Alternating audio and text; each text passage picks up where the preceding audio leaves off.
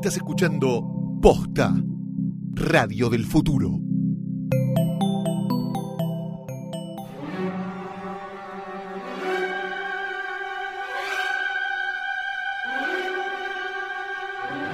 Viernes 11 de noviembre del año 2016, ciudad de Nueva York.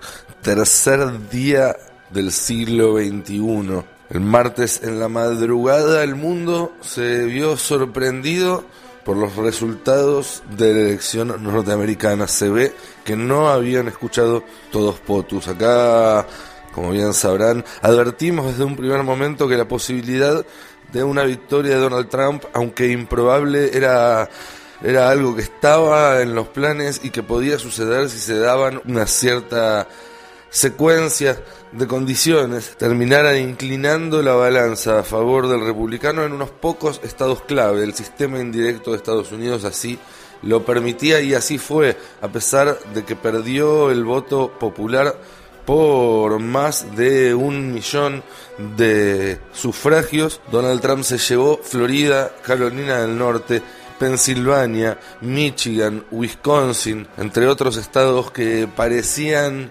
estar o muy parejos o casi con tranquilidad en las manos de Hillary Clinton y hoy en día es el presidente de los Estados Unidos, el presidente electo de los Estados Unidos. El 20 de enero recibirá de manos de Barack Obama los atributos presidenciales y se sentará por primera vez en el Salón Oval. ¿Qué va a hacer a partir de ese momento? Todavía es un misterio. ¿Qué parte de su plataforma de campaña ejecutará inmediatamente y cuál intentará llevar a cabo más lentamente en un mediano plazo.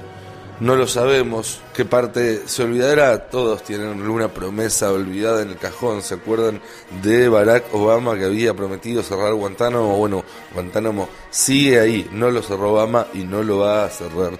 Tampoco Donald Trump. ¿Cómo será su gabinete? Bueno, un montón de preguntas para responder en los días que vienen y que vamos a estar empezando a, tratar de ver en este episodio de todos potus, esta especie de epílogo, de este epílogo, no epílogo, epílogo de este podcast itinerante que durante los últimos meses recorrió todo el país para tratar de llevarles a ustedes un retrato de la sociedad norteamericana en este año electoral, de explicarles el proceso por el que pasamos y de acompañarlos en el espectáculo de uno de los procesos políticos más interesantes de seguir del mundo y a su vez más importantes para la vida de todos nosotros.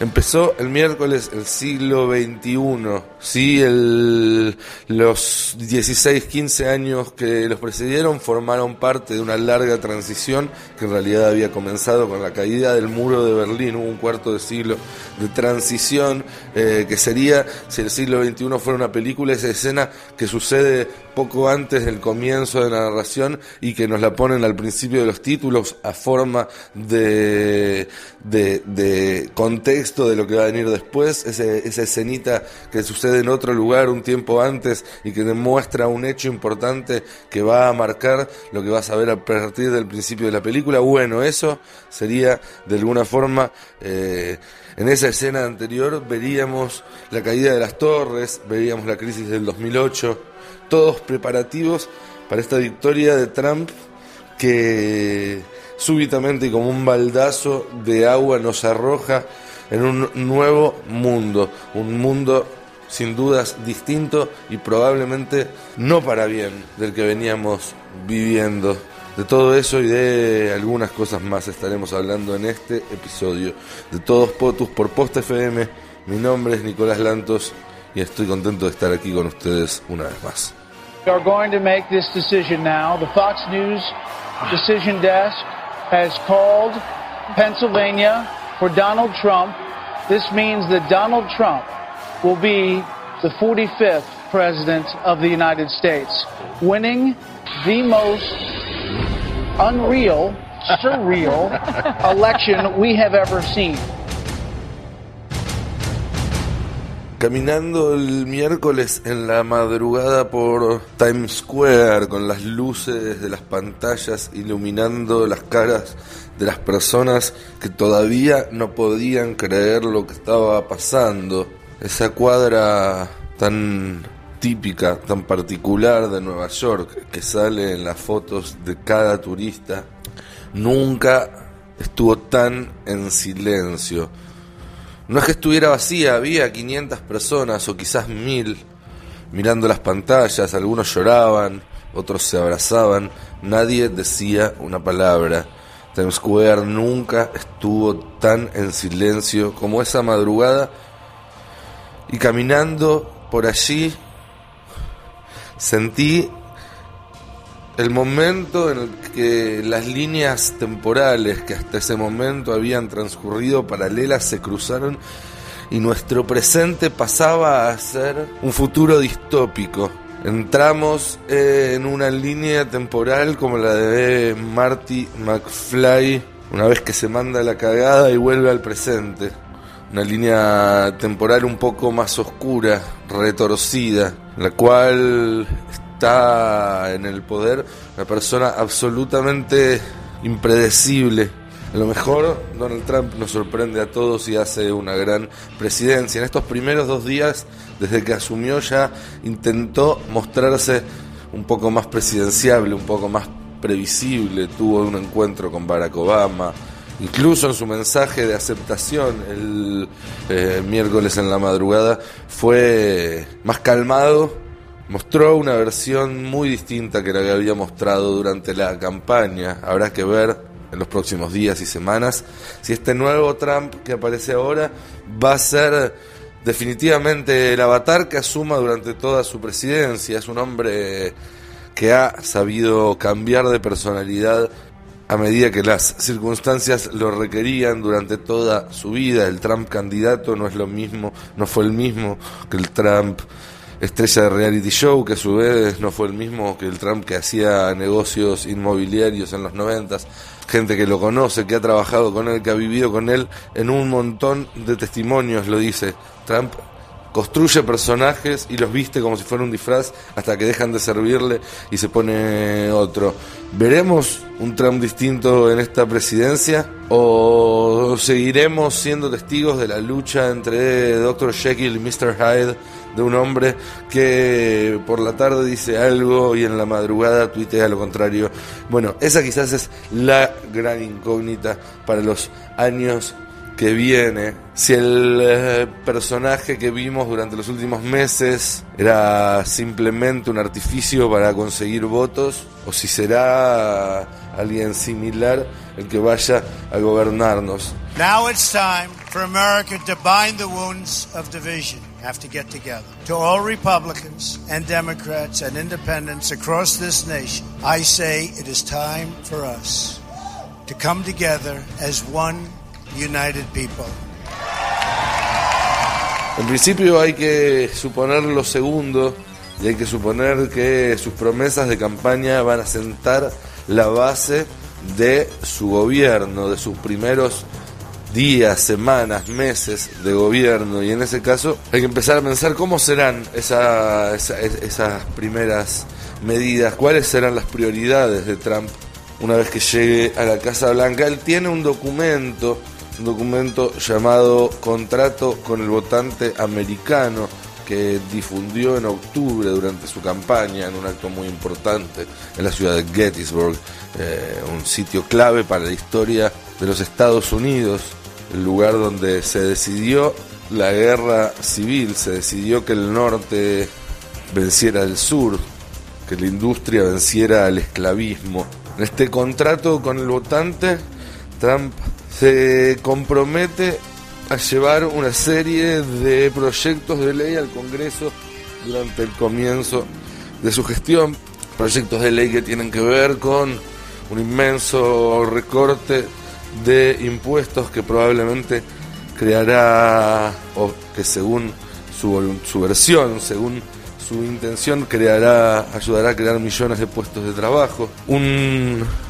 Proyecto también sobre inmigración, por supuesto, Otro proyecto que está referido a reformar de fondo el sistema de salud, yendo para atrás con el llamado Obamacare, que fue eh, el, sistema de eh, alcance universal de salud que sacó adelante Obama durante su gobierno. Bueno, y también, por supuesto, eh, una ley para financiar completamente, y estoy citando entre comillas, la construcción de un muro en la frontera sur con el entendimiento pleno de que México reembolsará el costo total. Esas son algunas de las leyes que se comprometió Trump a sacar en sus primeros 100 días. Habrá que ver qué sucede en su relación con el Congreso. Está en manos de su partido, el Partido Republicano, pero como todos ustedes sabrán, la relación entre Trump y el Partido Republicano no era buena. Habrá que ver hasta qué punto lo acompañan y desde qué punto intentarán marcarle también un poco la cancha. Uno cree que Trump empezará con los proyectos en los que sabe que va a tener una sintonía ideológica y política con los republicanos. Eh, el recorte de impuestos, sin ninguna duda, eh, entra en este eh, en esta lista lo mismo que eliminar Obama, que quizás la discusión sobre inmigración va a ser más compleja porque el Partido Republicano está dividido en este sentido. y Trump la guarde para un poco más adelante, cuando tenga otra espalda, o tal vez trate de usar la legitimidad de su victoria electoral para sacar estas cosas pronto y presionar con eso al Congreso para que se las apruebe. Pero también hay una serie de promesas de campaña de Trump que no necesitan de una aprobación legislativa para ponerse en marcha y que solamente con su firma en su despacho, en los primeros minutos si quiere, o en las primeras horas, desde que entra a la Casa Blanca, va a poder llevar a cabo y son medidas que van a cambiar el mundo tal como lo conocemos.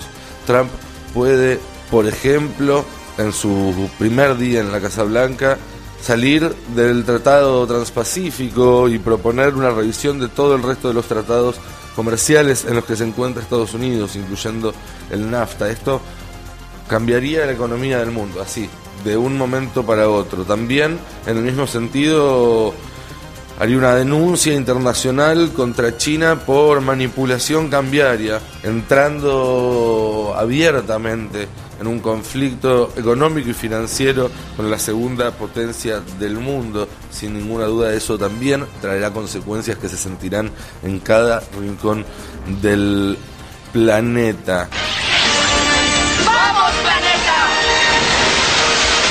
El poder es suyo.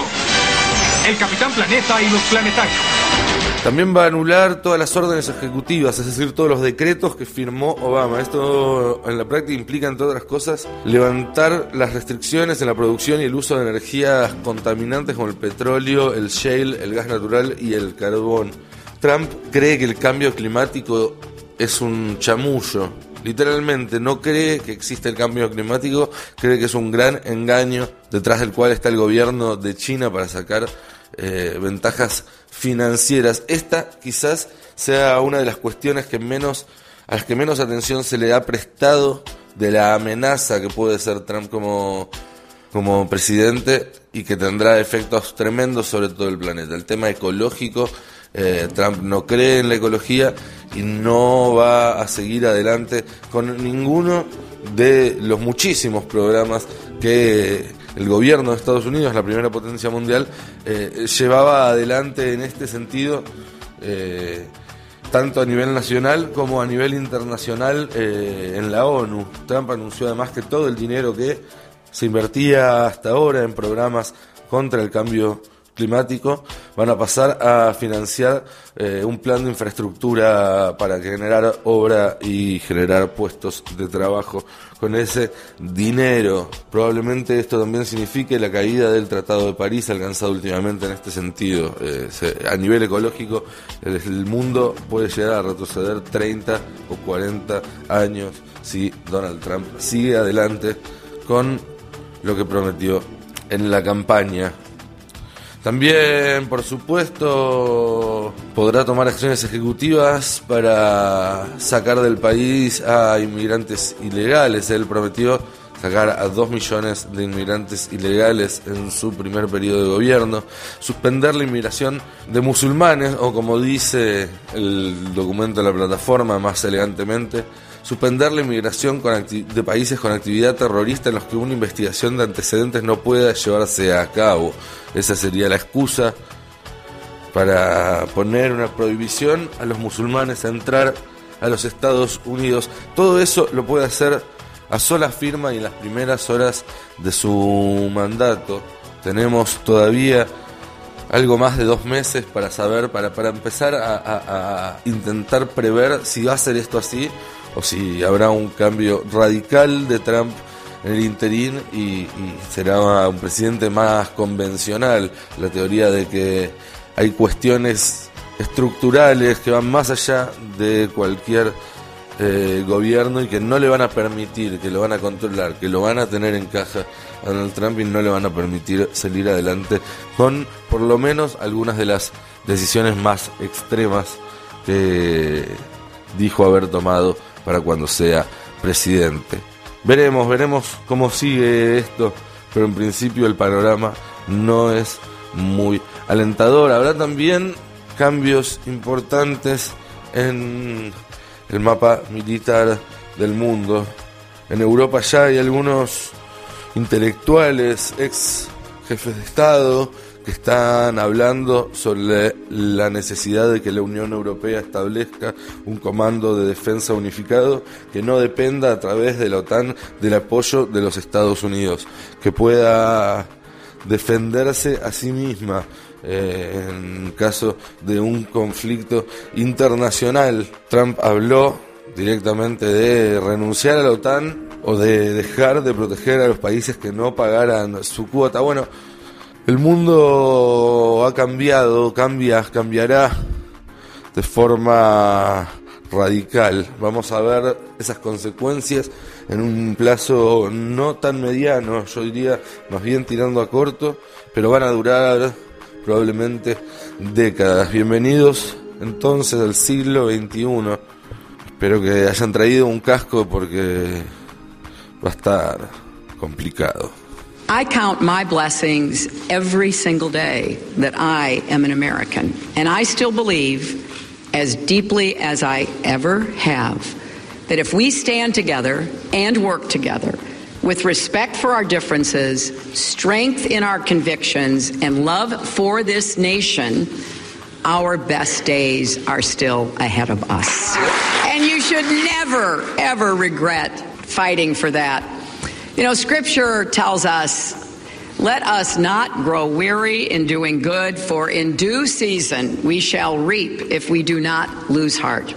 So, my friends, let us have faith in each other let us not grow weary. Let us not lose heart. For there are more seasons to come, and there is more work to do.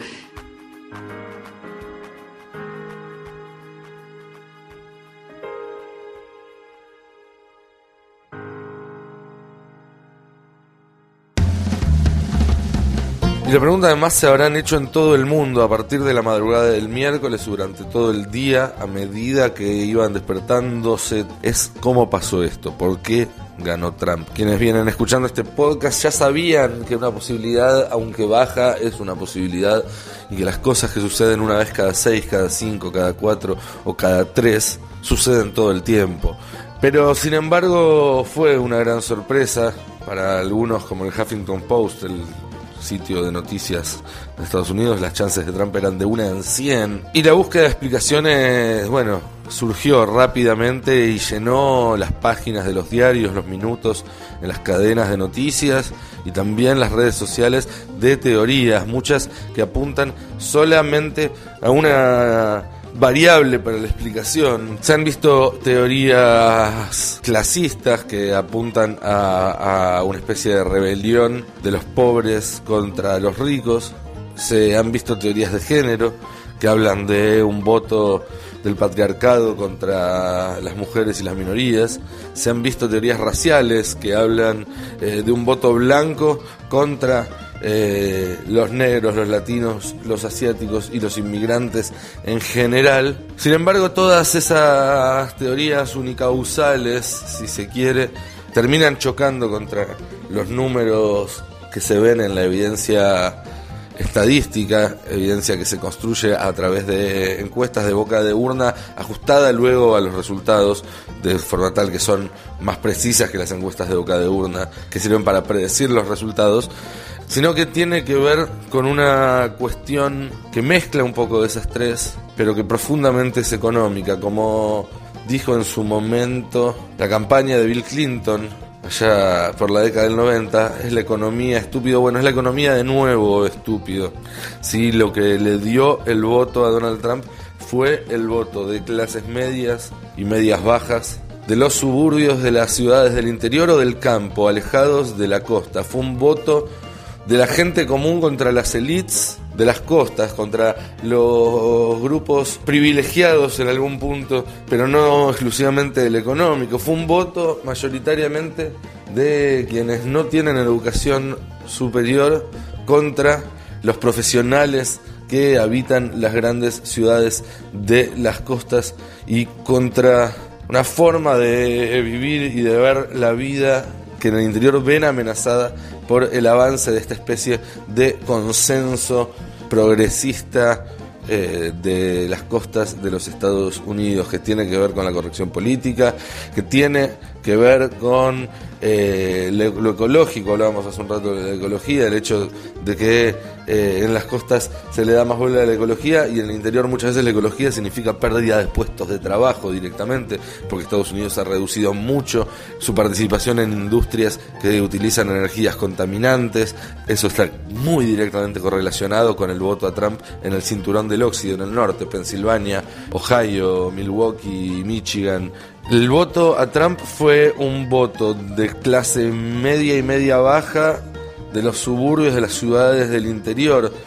Por composición demográfica ese voto es mayoritariamente de varones blancos, pero no exclusivamente. A Trump lo han votado mucho las mujeres en el interior y lo ha votado una porción de latinos, de negros y de asiáticos mayor a la que había votado a Mitt Romney hace cuatro años y a John McCain hace ocho, a pesar de la campaña profundamente xenofóbica que llevó adelante Trump. Esto habla de un sector de las minorías que tienen cierto pasar y cierto lugar en la escala, porque los votos a Trump provinieron de, de, la parte media de la pirámide, no de la parte más baja de la pirámide salarial, y que sienten el miedo a perderlo. Del 2008, de la crisis de 2008 para acá, eh, ha sido bastante mala para toda esta gente. Muchos perdieron el trabajo y aunque luego probablemente recuperaron su empleo, porque la gestión Obama en sus últimos cinco años creó 15 millones de puestos de trabajo,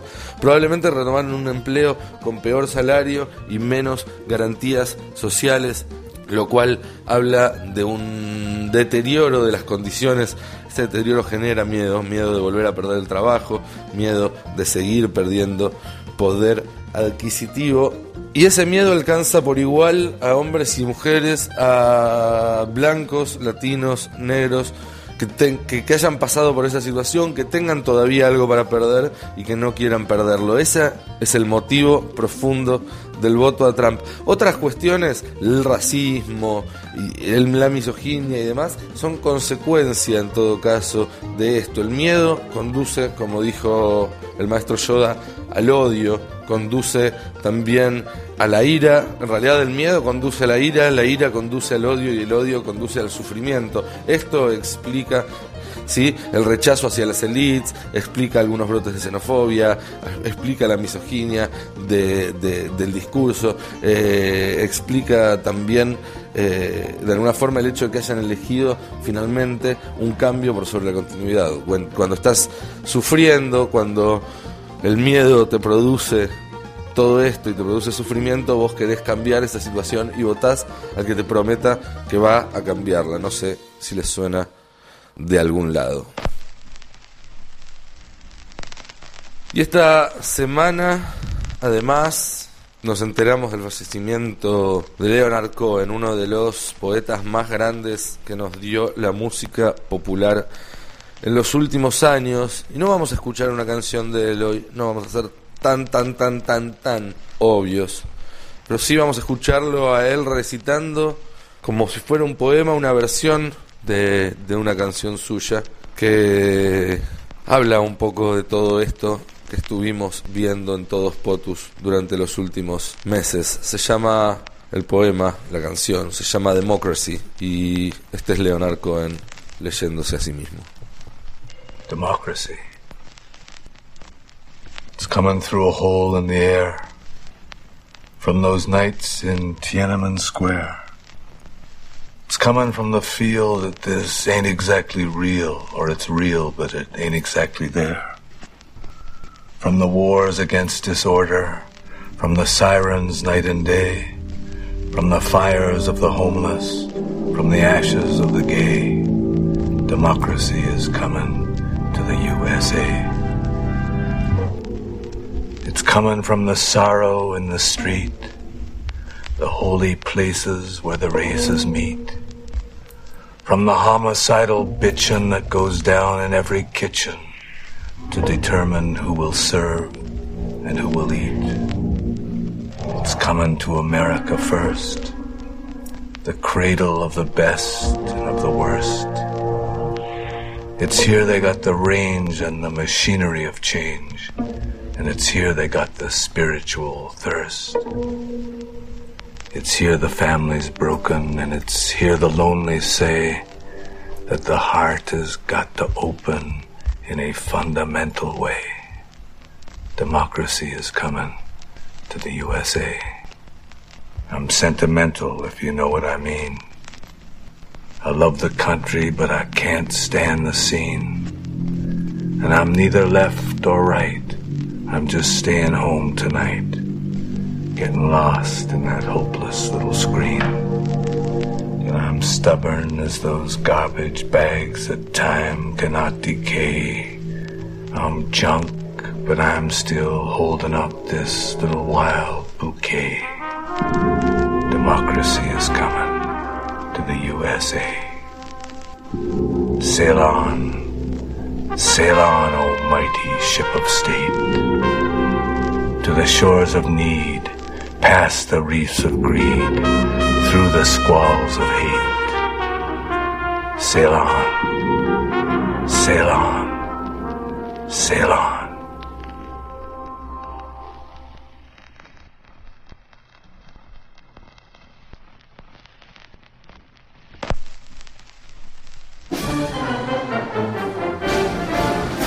Vamos llegando al que por ahora será el final de este podcast. He tenido un placer muy grande de estar haciendo esto junto a la gente de Posta FM, a quien le mando desde aquí mi cariño y mi admiración absoluta. Y también junto a todos ustedes. La pasé muy bien haciéndolo. Y todos los mensajes de apoyo, agradecimiento y demás eh, han sido un combustible necesario para esta tarea. A lo mejor volvemos a escucharnos en cuatro años, en el 2020, cuando se vuelvan a elegir presidente en este país. A lo mejor un poco antes, quién sabe. La vida está llena de sorpresas y si no, pregúntenle a Donald Trump. Hemos pasado varios meses recorriendo los Estados Unidos, cruzamos más de 20 estados de costa a costa, ida y vuelta, de norte a sur, ida y vuelta. Hablamos con gente, leímos, observamos, escuchamos música, dejamos que el espíritu americano nos empape, o por lo menos eso es lo que intenté hacer, lo que intenté transmitir en este podcast. No voy a accederme en esta despedida, no quiero ponerme sentimental, solamente dedicarle unos segundos a despedirme de todos ustedes que me hicieron compañía durante todas estas semanas, durante todo este viaje y decirles que tengan la valija lista porque en cualquier momento volvemos a salir a la ruta. Señoras y señores, mi nombre es Nicolantos, esto ha sido Todos Potus. Sigan atentos a Posta FM en las redes sociales para enterarse de todas las novedades. Quien dice a lo mejor pronto nos estamos escuchando de nuevo. Desde acá, desde Nueva York, desde este futuro distópico gobernado por Donald J. Trump, les mando un saludo muy grande y les deseo que tengan unos muy buenos cuatro años. Si te gustó este episodio, hay mucho más para escuchar en Posta. Conoce todos nuestros programas en posta.fm. También puedes llevarnos en tu teléfono. Baja la app de Posta para Android o para iPhone o suscríbete en iTunes a tus series favoritas.